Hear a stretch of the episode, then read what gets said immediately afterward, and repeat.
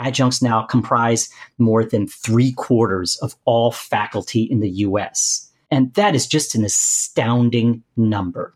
So here I am. I'm one of the three quarters of these adjunct faculty that's teaching college courses. And here I was just kind of realizing that I could either wait for a tenure track job to kind of fall in my lap, or I could take my doctoral degree in instructional leadership and education and do something with it.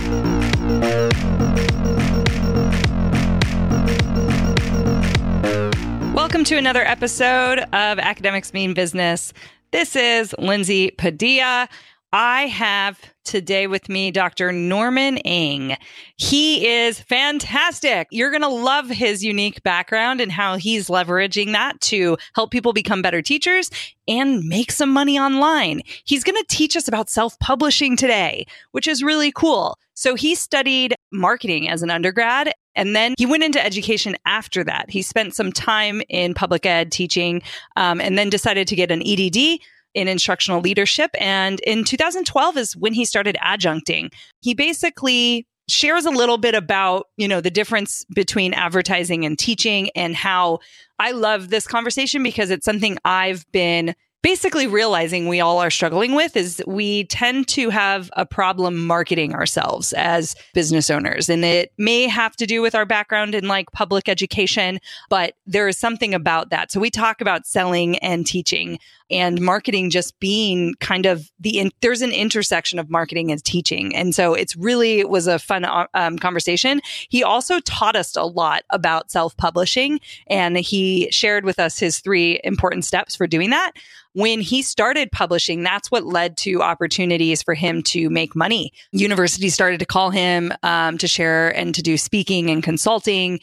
And so basically, he was helping professors become better teachers. So you could buy his book right now if you're a professor and in the classroom. Um, and so that's kind of cool too. So enjoy this interview. I think you'll learn a lot about the possibility of self publishing and why it might be something you want to add to your business. And you'll also get the nice side of the, the intersection between marketing and teaching, which I thought was such a fun conversation. So enjoy this episode with Dr. Norman Eng.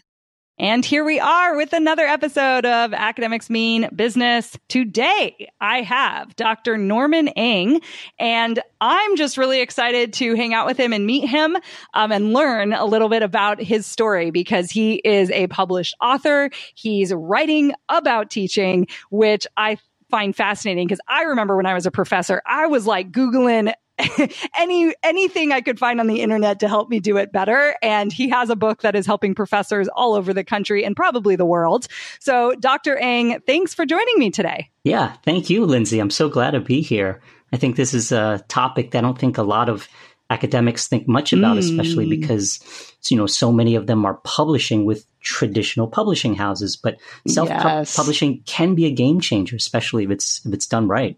I love it. And yes, you are going to be able to share um, what you're doing with that. And that will be a learning, I think, for a lot of people. But I also definitely want to hear about your how you even found that that was an option. So we'll we'll dig into that uh, in today's episode. So yeah, let's start with your background, your academic background, and if you want to do um, share a little bit about your journey as a professor as well. Yeah, absolutely. So I, I actually started with an undergrad degree in business marketing because uh, ah. you know I always thought that I wanted to go into advertising. Actually, that's what my parents said I'd be good at. So I I followed what my parents said. I went into Funny. advertising, but I found out that I didn't want to advertise products that I didn't care about.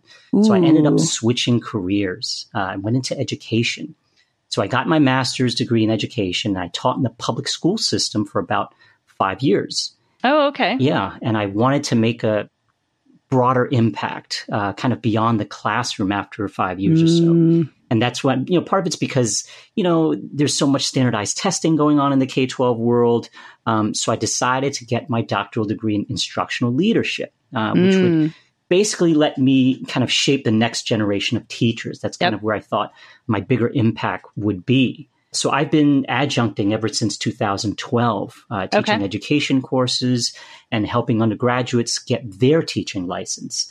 Mm. And uh, yeah, and so that's where my academic and professional background came from from business to K 12 to kind of it's higher flipped, ed. Flipped yeah. for most of my guests, actually. That's exactly it. That's exactly it. I love it. When, what made you, I mean, you kind of brushed over it, but I'm kind of curious. So you didn't love marketing in the business world, but you're like, you know what? I'd love to just be in there with like students in a classroom. Yeah, it's such a it's it's so funny. It's such a it's two different worlds. And mm-hmm. what's funny is that in both, you know, the one thing I took out of marketing, which, and the thing is that I actually love marketing, but it's just that mm. working with clients was not something I wanted to specifically ah. do. Working with products that I didn't believe in was something I didn't want to do. But I found like there isn't actually that much difference in advertising versus teaching when you think so of it good. as like, mm-hmm. you know what, you are, you know, teaching, you have clients, but the clients are your students. And I think kind of looking at that way as in, you know what, in advertising, you have to know your target audience. And it's the mm. same way with mm. teaching. And I don't think a lot of professors, and this is something that I talk about in, in my business because I teach teachers as part of my business. And it's that you have to know who you're talking to. So because good. if you don't know their frustrations, if you don't know their pain points, then how are you going to deliver a message that resonates with them? Mm. And so that's why I kind of I took that part of advertising. I've kind of brought that over to the K twelve world and into the higher ed world as a professor. Um, and so that's really kind of the journey that I took, but picking up something along the way. You know, sure. sense. yeah, it does. And you yeah. know what's funny is what's coming to mind, and I think I've mentioned this in another episode. There's that book "To Sell Is Human." I think it's a Daniel Pink book. I that think. is yes, yeah, yeah. I and I remember so much. You cite it. Oh, perfect. So it's a great book. Yeah, yeah, yeah, and I would love to hear your perspective on it because I remember when I read that and I was like oh, okay, exhale. I'm not a terrible person because, right, salesmen are gross and icky. And, you know, the car sm- salesman comes to mind. And then it's like, oh, wait, in a classroom, we're selling ideas. Yeah. And I'm like, that's totally what I did as a sociologist. I right. am selling big ideas that they've never thought about before. And the persuasive element of how I would design a lecture and like engagement. I mean, these are all things that really actually happen in marketing in a different way. But, you know, yes, I make money off of it, which is a whole other conversation. Um, and one is more for like the quote unquote public good, right? right. And so, um, so anyways, I'm curious because I get, I would, I would argue having done this podcast since January and just kind of started to get to know um, a community of academics who've started businesses, their number one problem or issue that they are concerned about with business is selling and marketing. Right. So give us some of that from your book if you don't mind because i have a feeling your perspective is is hopefully going to shift you're still in the classroom you know you've you've written a book about teaching but your undergrad work and your you know original like love is in marketing so give us right. a little bit um, a, around that topic yeah, absolutely. So what's funny is that I actually, so number one, I did cite um, Daniel Pink's book, um, To Sell Is Human, because that really says so much about what not just teachers' roles are in the 21st century, but mm. all of our roles in 21st mm-hmm. century. Um, so I actually tell my other professors that I teach about this, but I actually wrote a blog article um, that asked the question, the very Ooh. bold question: Is teaching about selling? Ooh. And uh, so I got a lot of we responses that were for sure, right. And I will definitely put a link for that. But it really captures both sides because I will have proponents who say, absolutely, mm. I totally get what you do and what we do every day. We have to engage students, and who better to know how to to engage people than marketers. Than marketers. And then mm-hmm. on the mm-hmm. other side of the equation, you have like the purists, what I call the purists, right? These are the academics who are like, you know what, marketing, this is BS. Mm. This is, this is, you know, if you really want to get something across to someone else, you know, it has to be all about the data, all about the research. Mm. And anything else that you try to do to glam it up, that's just extraneous. It shouldn't count. Ah. And so it's so funny because like you will, I will never convince those critics no. about teaching nope. and that teaching is in fact, I don't necessarily want to say selling. It's really about communication mm-hmm, in the end because mm-hmm. that's really what mm-hmm. marketing's about. Yep. It's about communication. And that, and that's why for me, being able to kind of start this business that was helping teachers teach, but basing it on the idea of my background, my marketing, and this idea of teaching is about communication. Mm. And that's where I thought that the kind of intersection between marketing and education or teaching, it was perfect for me. Um, and so I think that when you do marketing, it's all about communicating mm-hmm. to the public. Whether it's you call it selling, whether you call it communication, it's all the same. Mm-hmm. It's trying to get others to change, trying to mm. get others to mm. act because students don't always want to do nope and that's what it's about so i yeah. love that does that make sense yeah it yeah. does yeah. and yes i mean i think it's funny because there's some negative connotation, I guess, that's just tied to being yeah. a salesperson. Um, and then, you know, academics love, you know, the prestige and status of our positions and the, and, and, you know, of course, from a purist perspective, it's like, oh, well, you know, it's all about the research and the evidence. And, um, I'm the best yeah. person to present that think, information. I, you know, I think the reality is that, that, you know, especially in this age of, you know social media mm. or or you have more and more entrepreneurs that are coming out and so there there's this element of you have to sell your work ah. and you have to of course 100% believe in your work mm-hmm. but let's be honest if you put out and I'll talk a little bit more about this as we get into self-publishing sure. but you could put out a book that has great research great data and really uh, is based on solid evidence yep but if nobody hears of it, you won't sell anything. Yeah. And that's really what I'm trying to get a lot of professors to to really think about that there is this other other element that you may not have considered. Mm. But in mm. this day and age, uh, especially in this age of social media, yep. if you cannot put it out there, if you cannot get it in, in front of many more eyeballs, nobody's going to care about your work. Mm. Nobody's even going to see your work. And that's really the bottom line. Ah, you don't make that impact. So good. And you know what's funny is I wonder if academics, because I just remember in grad school being like, writing my dissertation and being like, no one is going to read this, but it's accepted. like it's almost like, it's okay that I'm speaking into this echo chamber and no one is yeah. going to read it. And so it's almost like part of the game. But you're right, though. You're bringing up this idea that if your research, like, what if it was in multiple hands and not behind these paywall journals? Or what if mm-hmm. it, you didn't have to go with, you know, Sage Publishing or, or whatever, these, right. you know, these like higher education publishing systems? And what if you were talking to mainstream audiences? Like, what would that mean for you? What would that mean for your life's work? What would that mean for the world? I mean, there's so much in that that it's just funny that we put up with it basically and we se- accept that as the reality yeah. when it, and when it truly isn't. Well, there's been so much um, talk or, or, or, just about this whole idea of w- what roles do scholars pay, mm. uh, play in this current um, society or economy, especially in this age of kind of political polarization. Mm-hmm. We talk about evidence. How do we make sure that scientific evidence or scientific scholars are being heard more? Mm. And so there's always this interplay between we need to get more involved, we mm-hmm. need to be mm-hmm. more publicly engaged versus the whole peer review system, yep. right? The whole peer review system is we need to be kind of separate from the public mm-hmm. so that we don't contaminate the evidence, so that the evidence speaks for themselves. But the bottom line is that if it doesn't um, get into the hands of the decision makers, the mm-hmm. policymakers, then then what you failed. Doing? Yeah, the armchair, the, the armchair fails. sociologist is what we call That's it. Exactly my discipline, it, the ivory mm-hmm, tower, mm-hmm. right? So.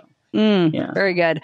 Okay, so I mean, I could talk about this all day. Um, but Norman, tell us a little bit about you starting a business and like what that process was like for you. So you've yeah, been adjuncting sure. for a while, for the last six years. When did the business side of things kick into place? Uh, well, I think uh, I think my journey is is fairly familiar, especially especially because I'm an adjunct. Mm. You know, you've you've been teaching part time, uh, and you start to realize that university budgets are tight. So I teach at the City University of New York, and budgets are tight. And I'm sure it's the same way across many other universities uh, all across the world. Yep. And, you know, tenure track positions are shrinking and the, the pool of adjuncts has become so saturated as in universities are hiring more and more adjuncts to teach so that they don't have to pay full time salaries and benefits, right?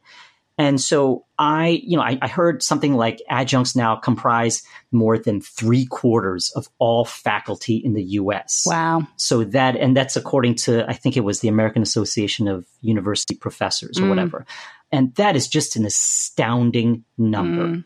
So here I am. I'm one of the three quarters of, of these adjunct faculty that's teaching uh, college courses, and here I was, just kind of realizing that I could either wait for hmm. a tenure track job to kind of fall in my lap, or I could take my doctoral degree in instructional leadership in education and do something with it.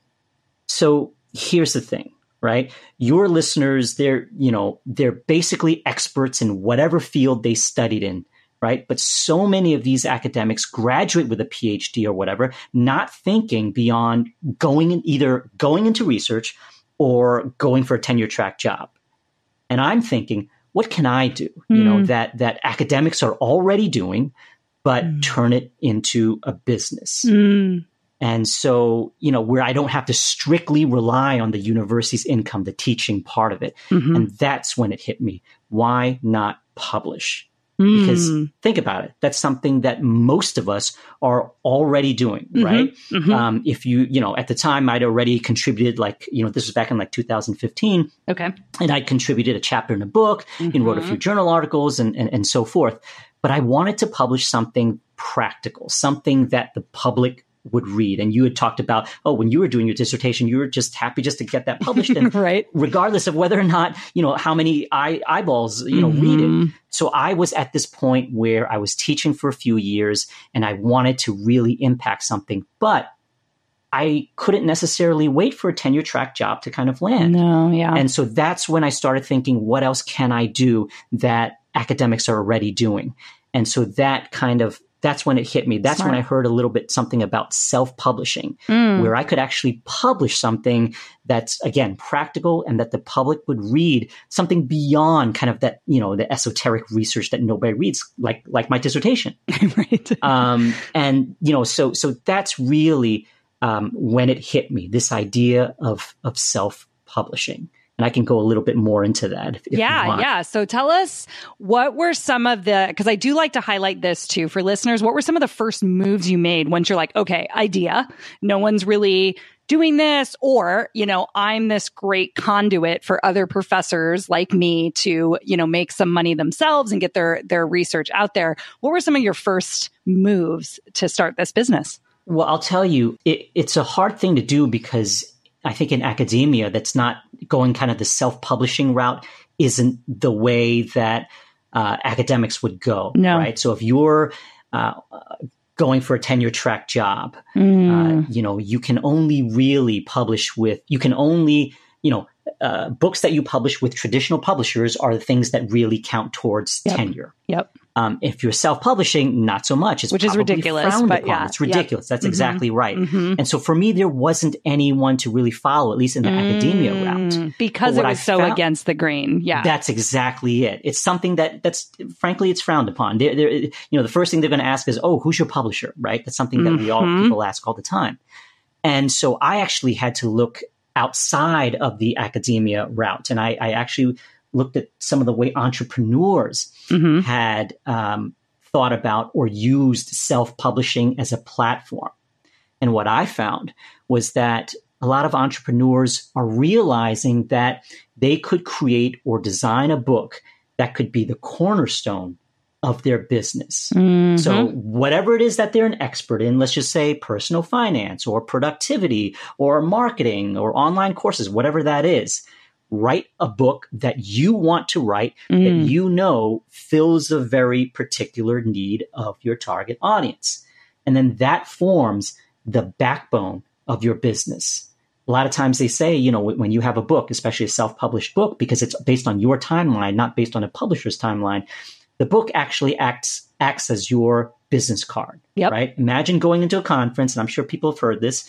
Um, you know, imagine going into a conference. What do we do? We we exchange business cards. Mm-hmm. Um, what I've actually done is that I'll just if I'm list if I'm let's just say going to a workshop or I meet someone that I really want to kind of network with. I'll pull out my book and I say, "Here, here's my book. Mm. Um, just take. I just thought that you might be interested in it." And all of a sudden, it just it puts you ahead of everyone else. Yep. Everyone's got these business cards and you've given them a book and it's a free book. And every single time I've done this, and I don't do this a lot, but every time I've done this, it's left a real impact. Mm-hmm. It's so funny. Like I, I remember um, I was taking a, a, a professional development class at a conference and one of the speakers is kind of in the field that I'm kind of trying to get into. This was last year, and I just gave her my book, And she she told me a few days after she emailed me and said that Norman, I read your book on the plane mm. and I loved how you just did this. And it was a way to open up opportunities. So mm-hmm. all of a mm-hmm. sudden now I've built up a network yep. where I'm building that network. I'm opening up opportunities just because I had a book. And it's a book that I wanted to publish as opposed to kind of the book that I think I should publish Ooh. for the sake of, of tenure yeah. or because, uh, you know, publishers are, are, are, need that kind of book. This is something that's specifically for your business. So that's really the first step was finding out that entrepreneurs were probably the ones that I looked towards mm-hmm. in terms of starting my business as opposed to what academics have done before. Ooh, this is good. And also the evidence of like that nothing exists in like right now means, oh, there's a blue ocean of like a service that we can provide. There's a need. There's pain behind the academic who has knowledge and expertise and experience that maybe they're not, they're getting turned away by publishers or right. they never saw, you know, whatever the reason may be, but you know, not everyone is able to do that. And so, you know, you're really answering or solving, a, you know, somewhat of a problem, um, for the academic. Yeah and that yeah. that's what we do in business. I, I mean, I, I, think that probably is the biggest thing is this stigma because, mm. you know, back in the old days when people used to self publish it, they called it vanity publishing. Ah, um, yes. And it was kind of looked down upon. And it's this I, think especially in the field or in the industry of the scholarly industry, there is kind of that stigma. There isn't that much of a stigma if you go to like business, for example. No. Um, but and and so I think that's the kind of the biggest thing. But I will say that. like I said, your listeners out there who, who are AMB, mm-hmm. they're already kind of in that mindset of, you know it's what? True. I want more control mm-hmm. over the direction of my life. And self publishing, which I'll get into a little bit more later, is exactly that. You get to control every part of it, mm. uh, especially if you want to design it towards making it kind of the cornerstone of your business. Yeah. So I'd love to get a little bit into your business model right now, if you don't sure. mind. Like, you know, so you're looking, you're seeing entrepreneurs write these books. They're using it as a form as a, as a business card. It's establishing credibility, uh, you know, around potentially your niche and your audience. What does your business look like? Are you doing consulting? Are you, you know, yeah. What is, what does your biz uh, sure. operation look like? Yeah. So, so everything starts from the book, right? Mm-hmm. So, the, mm-hmm. so, so back in January 2017, I launched my uh, book, which was independently published, mm-hmm. and that led to opportunities. Like I found, and I had market because of my, kind of my marketing background, and, and I talked with other people who had done this before. Um, I really marketed that book. It instantly became a best. I don't want to say instantly, but in a couple of weeks, it became a bestseller in its category. Awesome. And I realized that I had something. Mm-hmm. So what I did was I started getting um, contact from universities who are interested ah. in bringing me ah. in. And again, this is what I'm talking about, right? Yep. We can you can leverage that um, that opportunity based on the book. The book brings mm-hmm. so many things. As a matter of fact, I actually had a friend today who who I've been helping self publish, mm-hmm. and he told me that um, he he published his book. And then all of a sudden, he got a call from someone who's doing. He he he works in like the mortgage or lending industry, and he mm. got a phone call from someone from Stanford and or whatever saying that they're doing some sort of AI project where they're trying to automate the mortgage industry or whatever. Oh, and they wanted to talk to him. That's mm-hmm. the point. And so that's yep. that's that's what I was trying to say. But anyway, getting back to um, kind of the business model. Sure. Everything started with the book. All right, the book was what started all, and then yep. based off of that, it kind of moved into more of the um, a little bit of consulting, but but, really more about um, speaking engagements. Got so I had universities that wanted me to come in and work with the faculty. Let's just say like a full day workshop yep. to kind of help them plan how do you teach uh, because yep. that's what I my whole business is about is how to help professors become more effective teachers. Mm-hmm. Um, and so universities would bring me in. So that's one part. Uh, that's the second part after the book. The third part is one-on-one uh, coaching. Uh, mm. I've had uh, uh, professors through my book because they know um, the value that I provide with my book that I could actually work with them one-on-one. So that's awesome. a, a, third part of it. The 4th mm-hmm. part of the book, uh, the fourth part of the business is actually online courses. Mm-hmm. I realized that um, the book could be turned into an online yep. course um, because it's much more immersive, much mm-hmm. more hands on, and plus you get access to you know a community of of, of learners, mm-hmm. um, and so that's actually a new part for me. I actually just launched my course um, for teaching um, awesome. higher ed this year. Yeah. And so that's really, I'm, I'm probably going to continue writing books to build off of the whole self publishing thing. But mm-hmm. the idea is it starts with the book, which leads to opportunities like speaking engagements and then the online course. That's so really, good. and plus the coaching, of course. Yeah. And so yeah, that's yeah. really kind of the business model that I have right now. That's really great. So yeah, let's dive into a little bit about yeah, yeah. the self-publishing, and how it works. Yeah. Uh, so I'm I'm sure listener your listeners are, are, you know asking the question. Okay, like what is the big deal about it? Can it really mm. help? Is this something that's for me? And I, I, think the best way to start is to really talk about um, what is the major some of the major problems of traditional publishing mm. as compared with self publishing. I think some of it is a bit obvious, right? For first thing is that you're with traditional self with traditional publishers like you know Random House or Pearson or, or, or whoever, you're at the mercy of publishers, right? We yep. all know this. You write a book because you have to publish or perish, right? and so you know, uh, uh, but it's something that you have to do. But the question is, how much do we make off of one mm. book? And this, I know for, for, for listeners out there, this is a big deal because if you're thinking about making the transition from, let's just say, academia to um, your own business, or even if you just have it as a side business, mm-hmm. um, that's a question. How much can you possibly make off of that? Now, it varies widely how much you make. Okay. But I know many, many professors, and you know, I've done searches for this as well, probably make maybe a few hundred bucks a year. Mm. From one, I'm just talking about one book. Of course, if you have mm-hmm. many books, even the, if they force their students to buy it, right? Exactly. because what happens is that you know I heard something like uh, an, an, average book, an average academic book, um, makes no more than about let's just say 200, 200 sales, Jeez. 200 sales in a lifetime. I'm not even wow. talking a year in a lifetime. So sad. So, so if you're not marketing, and a lot of these, a lot of these publisher traditional publishing houses don't do a lot of marketing for you, what ends nope. up happening? You put the book out there, nobody buys it. Nope. So here's the deal, right? Let's just kind of start with the money part of it. Um, with mm. traditional publishers, you earn around five to 15 cents out of every Jeez. dollar you make right? We're wow. talking about like the publishers and whoever the publishers have to pay off 85% yep. to 95%. So you only keep that 5 to 15% out of every dollar that you make. So on average, let's just say wow. that's a dime. That's really what we're talking about. So if your book retails for $25, okay, and you sell 200 copies a year, like we talked about, that's actually not all that bad. We're talking about 500 bucks a year. Okay. That's mm-hmm. pretty typical, maybe even pretty decent for many people. But keep in mind, that's not counting the advance that you get, right? We all get an oh, advance, yeah, right? If you're publishing with a traditional publishing house, let's just say you get like a $5,000 advance, right? They, they um, advances range anywhere from $1,000 to $10,000, depending on how famous you are. But let's just say mm-hmm. you get $5,000 advance. That means if you make 10% gross royalty off of a $25 book, that's $2.50. Okay. So you need to sell 2,000 copies just to break even, right? That's what an advance is, right? Wow. They give you that $5,000 advance, but you better make that money back. And anything on top of that, that's the profit.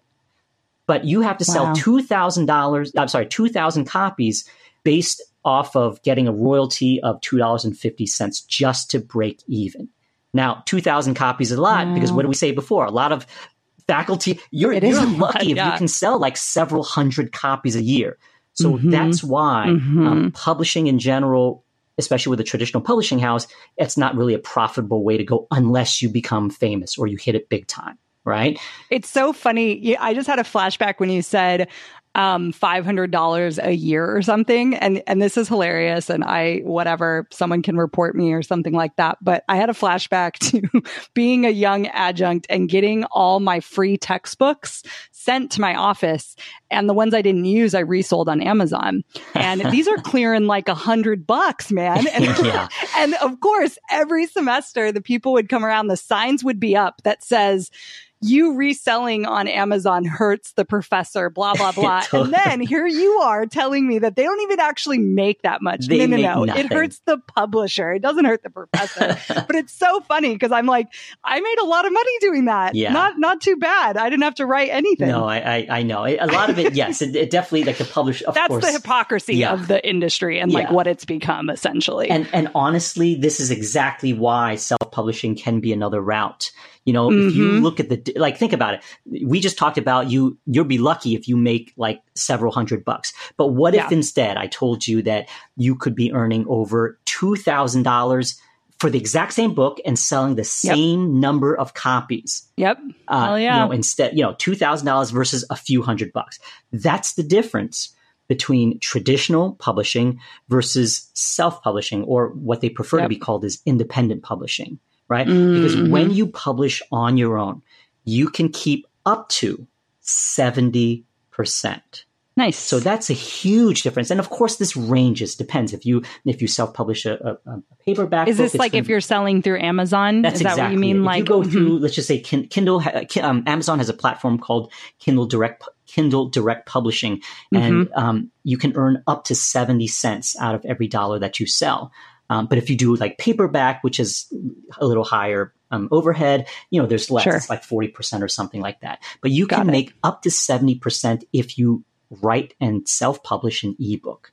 But except Mhm. this time, you get to control everything, right? That's Mhm. the big difference. You decide, you know, exactly how to, uh, what to write, how to write it. You get to create the cover and the title, and you get to distribute it and market the book and even whatever, translate the book. You get to make it an ebook, a paperback, or an audiobook, which is three times kind of three potential revenue streams. And that's where my business really took off. It was understanding that with self publishing, if you're that kind of personality, you're very diligent and you're willing to put in the work for it, that it could be potentially a significant source of passive income. I don't want to say completely Mm. passive because there's a lot of upfront work, but Sure. I'm reaping the benefits of it month after month after month after month. Yep. Right? We're talking on about the back end too because of the leads and like if you tr- trace the ROI of like yeah handing the book to someone someone finding you and directly relating that to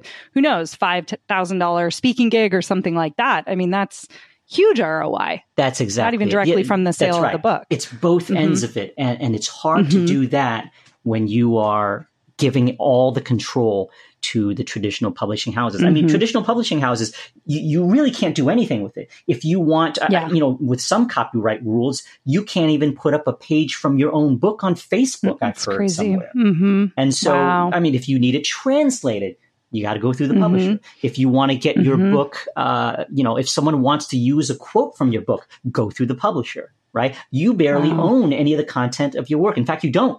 The publisher owns Yeah. your work. And so you can't decide on the title of the book. You can make suggestions, Mhm. of course, right? But in the end, the ultimate decision goes to the publisher, right? You, you don't design Yeah. your cover.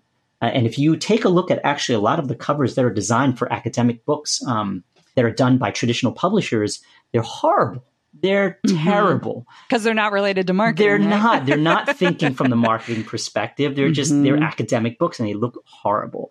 And so that's Mm. really, um, especially if you have that personality, you're very kind of savvy, you're motivated, you're very Mhm. diligent. You could really make a, uh, a pretty significant income. Uh, Assuming that your topic is on point and it resonates with your target audience, Mhm. it could be a significant source of income, at least to help, at, the very least, to help you finance whatever it is that you want to do in your Yeah. business. Right? That's actually what I did. I Mhm. took my first several checks and then just used that and reinvested it back Plug it into back the in. business. That's Mhm. exactly it. Mhm. That's exactly I it. love it. Yeah. I love that because this show is all about how do we take our academic skills and translate it out in the entrepreneurial world for profit and you know and for impact. And here you are going hey this is broken. Um, we could talk about where we think the publishing you know industry is headed but you know this is broken. Here's this like perfect opportunity for people who know how to write books um, who can do them well and and who might be bothered by the I don't know if it's it's not really red tape, but the bureaucracy yeah. behind like the the yeah someone else being in control of the output essentially, and right. not so much you. Right. And that's and and so I love it. I think I think what you're doing is amazing. I mean, to be to be honest, that you know, at the same time, I, I have to say that this is not you know the self publishing route is not an easy way to go.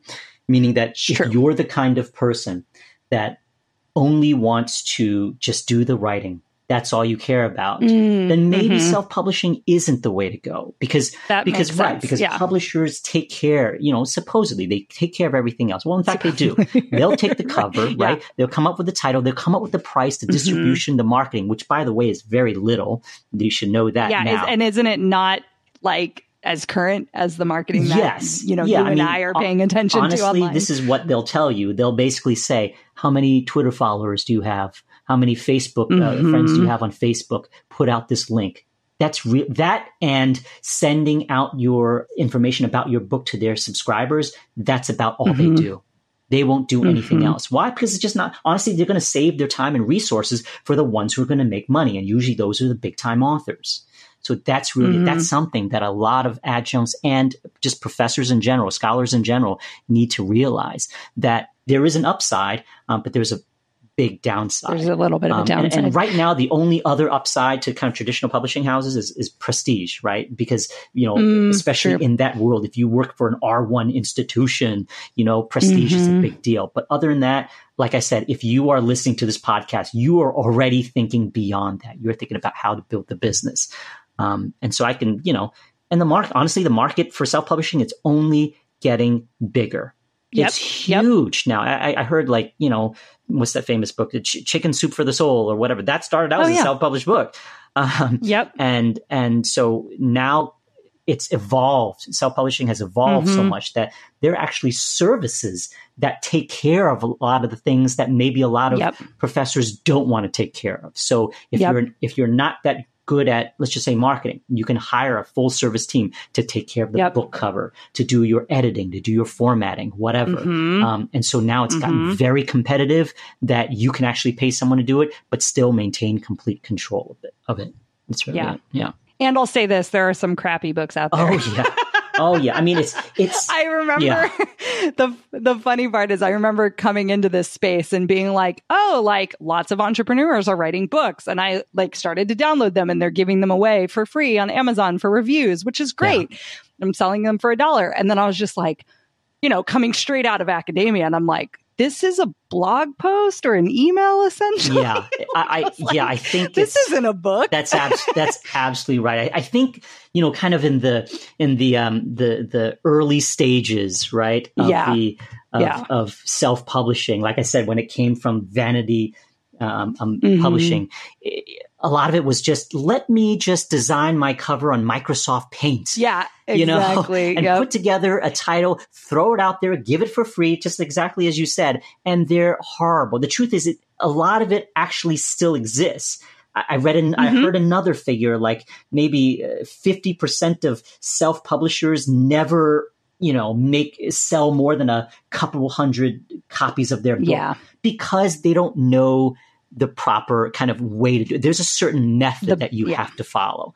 And For yeah, sure. and, and you know, and I can talk about to getting the reviews and and all of that. Yeah. yeah. And I guess I also want to point out, I guess, from the you know the academic entrepreneurs sp- perspective is like you guys we know how to write. And like some of these entrepreneurs don't. And so it, it, it's not that they don't know how to write right. but they come from just like a different way of writing. i think and, and, i'm gonna i'm gonna us, pick on what you said for a second because the truth sure, is please. that that I've seen scholars who, you know, they write so scholarly that they don't actually bring it oh, down to yes. kind of the the, the yes. public audience, so to speak. And yeah. that is a skill. Yeah. yeah, I think it's more like we know how to write and maybe maybe it's just because i was never i never saw myself as that kind of academic or right. scholar but um but it's true that like the scholarly language and our language that we use yes we have to like you know, bring that down. How can we explain it better? But once we figure that right. out, we, our research, the way we construct things, the, um, you know, the, the way we get information, you know, down and yeah. boiled down into like its core thing. We do that yeah, well. I agree. And it's not in this like very social media, like blog posty type yeah, of way, very professional. which is fine, but it's professional. I think that was the word I was you looking know, for. So yes, it's, it, it's you're, abs- you're absolutely sure. right. I, I think um, one of the one of the problems that a lot of entrepreneurs had was just as you said is that they aren't used to writing and so many yeah. of them, you know, come into this space thinking, you know what, they have this kind of mental block. You know what, I'm not a writer. How, how, how do I? And for them, mm. convincing them to write was a big deal. Convincing yeah. professors to write on their own, you know, for self publishing, yeah. that's not a hard thing. It's just getting over not the hard. issue of prestige publishing versus their own publishing versus independently publishing. But yes. for them, it's an easy transition. That's why I wanted to kind of talk about the uh, how can how can you kind of you know grow your business by by self-publishing mm-hmm. by independently publishing as opposed in other words i'm just changing the medium so to speak that's it yeah you know as opposed to through traditional publishers so I, I have a question about where, you know, of course you had the marketing interest and background. Where did you learn how to like do business? like where do, did you, were you going to any sort of online mentors or, you know, buying your own courses or getting into masterminds or something like that to learn how above. to build a business? okay, cool. So yeah, I mean, I'm, I think like everyone else, when you're, even though I've had a background in marketing, but that was mm-hmm. well over, you know 15 years ago sure and so the basic foundation is there but i'm not going to know things like seo yeah, current you know stuff yeah and mm-hmm. so i did exactly what you said i joined mastermind groups i went to different communities of cool. those who wanted to self-publish mm, and these okay. were people that come from all walks of life anyone from business to to you know uh, fitness instructors yeah to, spiritual to professors teachers, or whatever yeah everything. and so you have all mm-hmm. kinds of people coming in asking each other questions mm-hmm. about what is the best way to kind of let's just say market my book to get it formatted to what's the best cover and so i would test out these things like for example hmm. i'd have a you know I, I, created a couple of different covers and I would actually uh, post that as a poll on my on mm-hmm. my Facebook Mastermind group, not my group, mm-hmm. but uh, one of these self published groups, and ask them, "What do you think? Which one would you pass by? Which one of these covers would you just kind of skim through and say, oh, you know what, that catches my attention?" And so, um, kind of using those resources. I also, yes, I absolutely took online uh, classes. Some of them mm-hmm. were good, some of them were crap, to be honest. Um, and so it was all about kind of finding the resources that's out there. And I think actually online courses and these mastermind groups were probably two of the biggest ones. Books too, as well. I definitely bought books on that. There's nice. a great um, website um, by mm-hmm. Dave Chesson, and he's what's called the uh, on, uh, the Kindlepreneur, right? Mm. he, he's someone who writes ebooks, and for a living, um, mm-hmm. he actually talks about how do you break into this kind of field of self publishing by publishing an ebook on Kindle and uh, and so that's something I recommended. So I definitely followed him. I followed many others who are experts in in this kind of in the independent publishing world, and that's kind of how I built the marketing side of it or the business side of it. Got it. Yeah, that's really helpful. So you know, I've I've uh, so I, what I thought would be helpful um, mm-hmm. was to kind of give maybe I could um, you know give what I thought was kind of the three most important steps that kind of sure. will take um, professors or, or, or your listeners um, through kind of self-publishing. And these are fairly broad of course because everything's going to depend on the person. Um, yeah if i could i could just kind of give yeah, what, what, did do i it. do? The three most important steps or the three most important things that i learned to kind of get my book independently published. So the first one was if you plan to kind of make your book the cornerstone um, or have it you know launch your business you have to think about who you're serving right? So it's not just about publishing your research, which is kind of the typical mindset, you know, when you publish your, you know, with a traditional publishing house, right? Take your dissertation and turn it into a book, right? Mm. And so you're not thinking about your audience. You're just thinking about publishing. You're just wondering which publisher will take me. That's number one. And number two, you're thinking about, you know what? I just want to get it published and out there because it's going to count on my CV, right? Mm. But you're not necessarily thinking about who you're serving. With a self published book, especially if it serves as the cornerstone of your business, the number one thing that matters is does it help somebody, right? You mm. have to be really clear about your work, whether it's fiction or nonfiction. So the content is the most important thing, meaning does it serve my audience? Does it solve some sort of a pain point that they have, some sort of fr- frustration that they have. That's number one. And I think for mm-hmm. a lot of, honestly, for a lot of academics, I think that's a big mindset shift.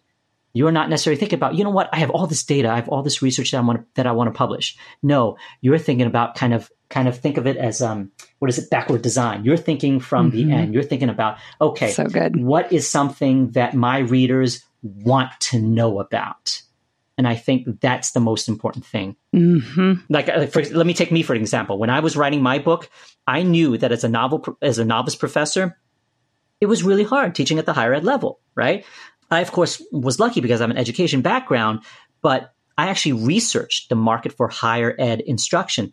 And I realized, and I didn't really think about it at the time, most professors never learn how to teach. right? Mm, that, that, explains so, so much. True. Most professors never learn how to teach. You're an expert mm-hmm. or in, with a PhD in chemistry or English lit or whatever, but that doesn't mean you know how to teach.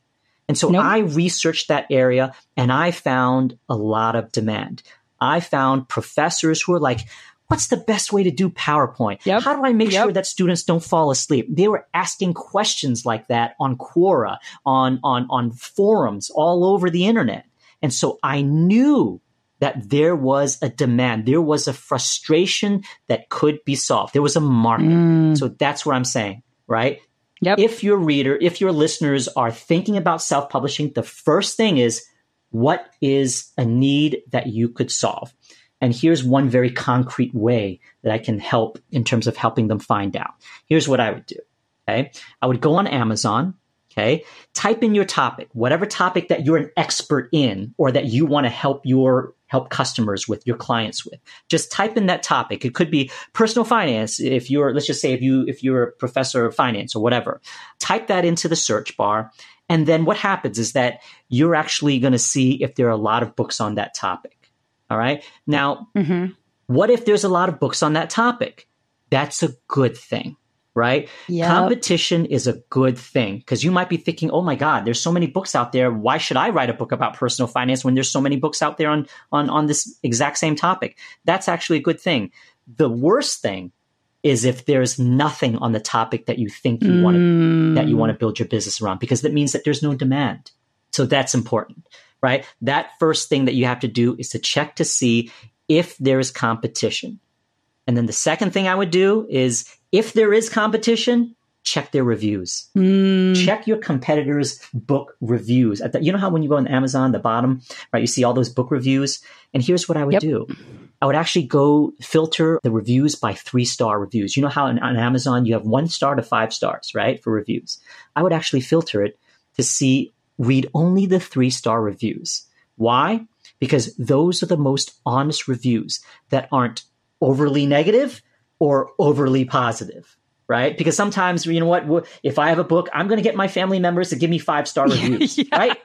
right? And of Create course, Amazon accounts that, to just that's exactly it, right? We, we all get good. this, right? And at the same time, yeah. like you don't want to look. There's no point in looking at one star reviews because a lot of times mm. they're overly negative. Maybe they just don't like your author voice. Maybe just don't like your your position or whatever. So three star reviews. What do they do? They tend to give you kind of the honest feedback. What was good about the book and what was not so good about the book. So here's where you could really differentiate yourself from the competition. Find out what the negatives were for your competitors' books, write them down.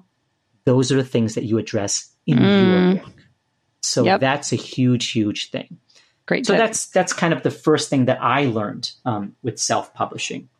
The, the second thing I actually learned was, no surprise, the marketing part right? Mm-hmm. This is mm-hmm. the part that professors don't aren't always thinking about. But if you don't package it the right way, then it doesn't matter. And I found mm-hmm. that mm. there were five things that lead to book sales, and it all has to do with marketing. The most important thing is book title and book ah. cover, right? Yep. And again, are we as authors, when we publish books with traditional publishing houses, are we thinking about the book cover and the title?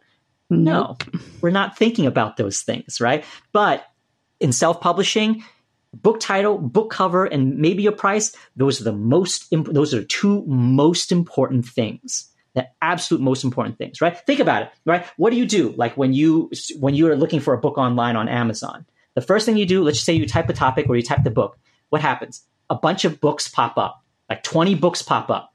Okay. Mm-hmm. And then how do you find out which book to click on? You're looking based on first impressions. You're looking based on the title of the book and how the yep. book look. And remember, each book is a small, you know, thumbnail size. So your book better be easy to see. And that's how I think about it is that you have to actually make your book title and your book cover very noticeable. And then the other things that you have to worry about book descriptions and reviews. Does that does that make sense? Yep. Yeah.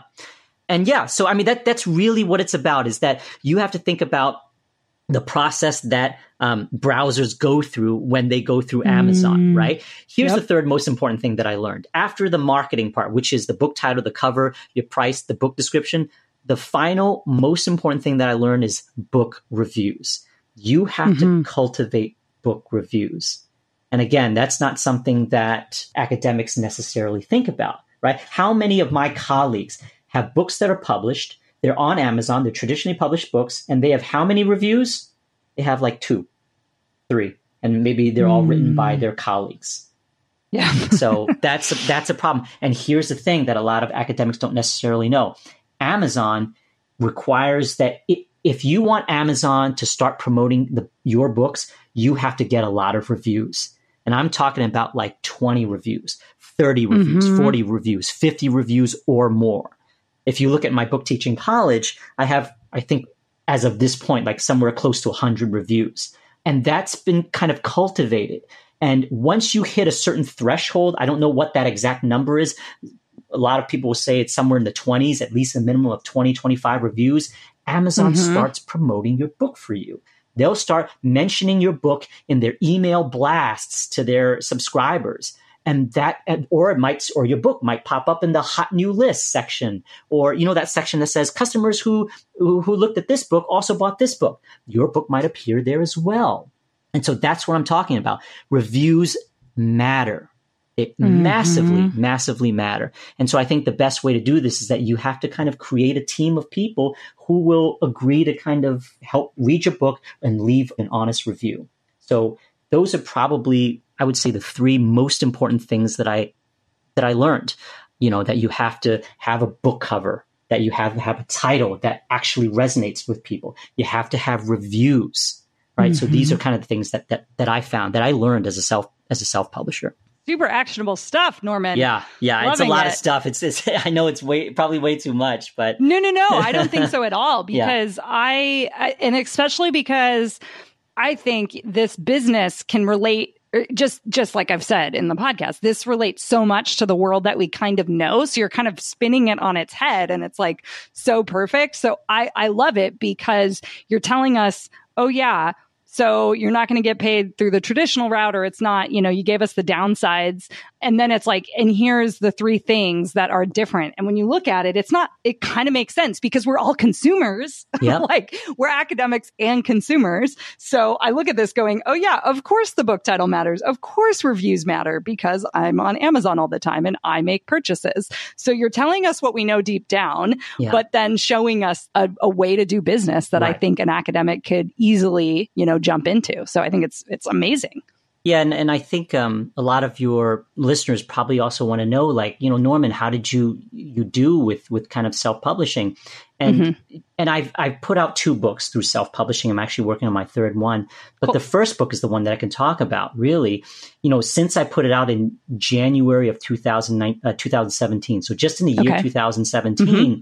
I earned about 26,500 nice. just from that direct sales of that book, or is that also the yeah, back end? This is the royalties royalty of, of, the book. book. Now, Amazing. I'm not talking about profit because, of course, sure. you know, if you if you hire, let's just say, a, a formatter, a proofreader, mm-hmm. an editor, all that kind of stuff, you take away a certain amount, and for every person that depends on on, on you could do it yourself or you could farm it out to somebody mm-hmm. else. But the bottom line is that you won't get that kind no. of income. No uh, from traditional publishing houses, you'd have to sell many, many, many, mm-hmm. many more copies simply because of the royalty rates. Yeah. And so, if done right, just imagine in one year you could be earning, let's say, twenty five thousand plus. And this year, I'm slated just from this one book alone, this very same book, over forty thousand. That's a nice little chunk of yeah. change, you yeah. know, that you could use. And so, if your um, listeners are kind of thinking about how can I finance a new business or kind of transition mm. a new business, this kind of, whether it's 10,000, 20,000, 30,000 that you make within the year could easily be used as just side income yep. or used to reinvest back in their business. And mm. I think mm. that's really the beauty of what self-publishing can do because it just keeps coming in every month based on the royalties. Yeah. And that's, that's really kind of that passive income that I think all of us could use a little of. Of course. Well, now yeah, you got yeah. me wanting to get my book out there now faster. I just had, I just gave a talk this weekend and someone's like, Oh, so do you have any books? And I was like, No. And I'm like, I will. Uh, or I said, Not yet, I think is what I said. But we'll talk um. about this. We can certainly talk. Well, I, you know, I, I, I, I kind of put this out there because, you know, if people are interested, I, I haven't, you know, kind of documented my steps. Um, you're actually the first one I, I spoke to just kind of about just to talk about this journey. Oh, cool. Um, but if people, you know, whether it's um, listeners, readers, whoever are interested, I'll kind of I'll put something up. Oh, that would be um, amazing. Yeah, yeah. That kind of actually details the step by step. I think that'll be useful. Yeah. Because I really want to make sure that we all just kind of, we're not locked into that academia route mm-hmm. if that's mm-hmm. not where we want to go mm-hmm. you know so good yep. awesome um i love to end thinking about advice or anything that you wish you would have done differently at the beginning or any tips for someone kind of venturing out to starting a new business besides starting with a book but what what is some advice that you would give someone going out on the edge or out of the academic institution and looking to get into entrepreneurship you know that's a that's a tough one. And, and the reason why I say that is because I think part of it is is you have to have a certain per- there's no question that you have to have a certain personality, meaning ah, that you're willing true. to fail and mm-hmm. kind of mm-hmm. fail fast. I think one of the advantages that we, and when I say we, I mean us in the kind of the world of academia have is that background in research and I think that really helps kind of de-risk sure. going into creating our own business. Mm. Like, as in, we won't go into a business until we've done all the research and know that it'll succeed. Mm-hmm. Right. So I have other friends who've kind of gone into this world and just haven't done that well. Why? Because they haven't done the research mm. behind it. But I know that before I wrote my, before I went into self publishing, before I wrote my book, I did all the research about self, not all the research, but as much research as I could about self publishing. Mm-hmm. And so I mm-hmm. think that's one of the things that um, we have an advantage in. Yes. So if you don't know, here it is. Make sure that you do the research behind whatever it is that you want to do as much as possible. Mm-hmm. Because once you, the more you know, the more you de-risk um, the process of, of, or the likelihood of failing. Um, so for me, that's Great a one. really big one. I would say the second advice I would give is to follow those who've done it. Yep. I mean, you know, listening to this podcast is of course one of the big, big things. Um, but whoever's in your particular niche, follow them. Yep. So if you want to, um, let's just say, start an online course in personal finance, find someone who, who's done that mm, already. Uh, because the truth is, this everything that I've said today, you think I made this up? Absolutely not. Mm-hmm. You know, I went through the process myself, mm-hmm. the trial and error. But at the same time, I've also learned from many entrepreneurs who've mm-hmm. done the exact same thing. Mm-hmm. Um, so what I'm doing is not brand new. Self publishing has been around yeah. for many, many years. Yep. It just hasn't it's just starting to kind of catch on in the mainstream. Mm-hmm. Um, so I would say f- find that kind of mentor, whether it's an entrepreneur or whether it's someone in the scholarly community who've done this already, and just follow them, email them, get their advice, take them out to coffee, whatever. Um, and then pick their brain because the worst thing to do is probably try to figure everything out on their own. Yes. In fact, in fact, I'd say um, it's probably the easiest way to frustrate yourself mm. and never actually do anything. Yep um, yeah, so I would say try to find someone who's done it before and just follow their blueprint. Yep. Yep. Awesome. Yeah. And I was thinking about the market research piece. Uh, Pat Flynn's book, Will It Fly, is kind of a, a cool book that takes you through the the types of questions you should be asking about creating a new product in a market and if it doesn't fly like he the work the process he takes you through it's like okay cool it was just that idea that isn't going to work that kind of thing so that's kind of got yeah. a great little blueprint for you too makes sense he he definitely you know talks about a lot about this idea of um, getting uh, making sure that you're you know road testing your product and road making testing, sure that yeah. it will actually you're almost trying to you're almost in a way guaranteeing success by yep. kind of testing it first before you actually put out the whole thing. Yes. And so, yeah, that, that, that makes a lot of sense. Market research. That's what it's all about. Right. All right, Norman. So where can people find you if they want to ask you more questions, get your book, all that good stuff? Yeah, so pretty much everything you can go to my to my website, um, normaneng.org, not .com, mm. um, but normaneng.org. That's actually where you could see my business itself. Um, mm-hmm. Um, but what I'll probably is to what I'll probably do is try to put up a link there if people are interested in kind ah. of finding out more about the um, uh, self publishing, uh, right? The self publishing, or or you know the exact exact steps that I use. Um, I'll try to put put something up soon. I'll, I'll, kind of gauge the audience interest, and if it's something that I get a lot of positive feedback for, mm-hmm. I'll definitely put something out uh, for everyone. But um, normaneng.org, that's definitely um, the place to go in terms of if you want to take a look at what are what's my business model, what are the things that I'm offering, um, mm-hmm. um, just as an example for your listeners. That would be amazing. Or maybe if they actually really want to learn how to teach, you never know, right? Like they're, yeah. they're, they're, both. They're, they're absolutely yeah, it's there as well. so very cool. Well, Norman, this has been really fun, and man, I just want to write a book now. Um, you're like the another awesome. I don't know reason to do it, but thank you we'll, so much we'll for sharing everything. For sure. yeah, awesome. Thanks for coming by. Thank you so much for for just having me um, just kind of give the opportunity to talk about this. Like I said, this is the first time I've really had a chance to talk about it because the so whole cool. time it's always been just me going through the process mm. and actually me just being able to talk about it for me just clarifies so many things. Yes. And hopefully hopefully, hopefully, hopefully, um, it'll help um, somebody that's listening here um, to kind of go out and just start publishing their own work in the way that they want to do for their business. I love this. I think people are going to want to hire you. After Perfect. Thanks so much, Lindsay.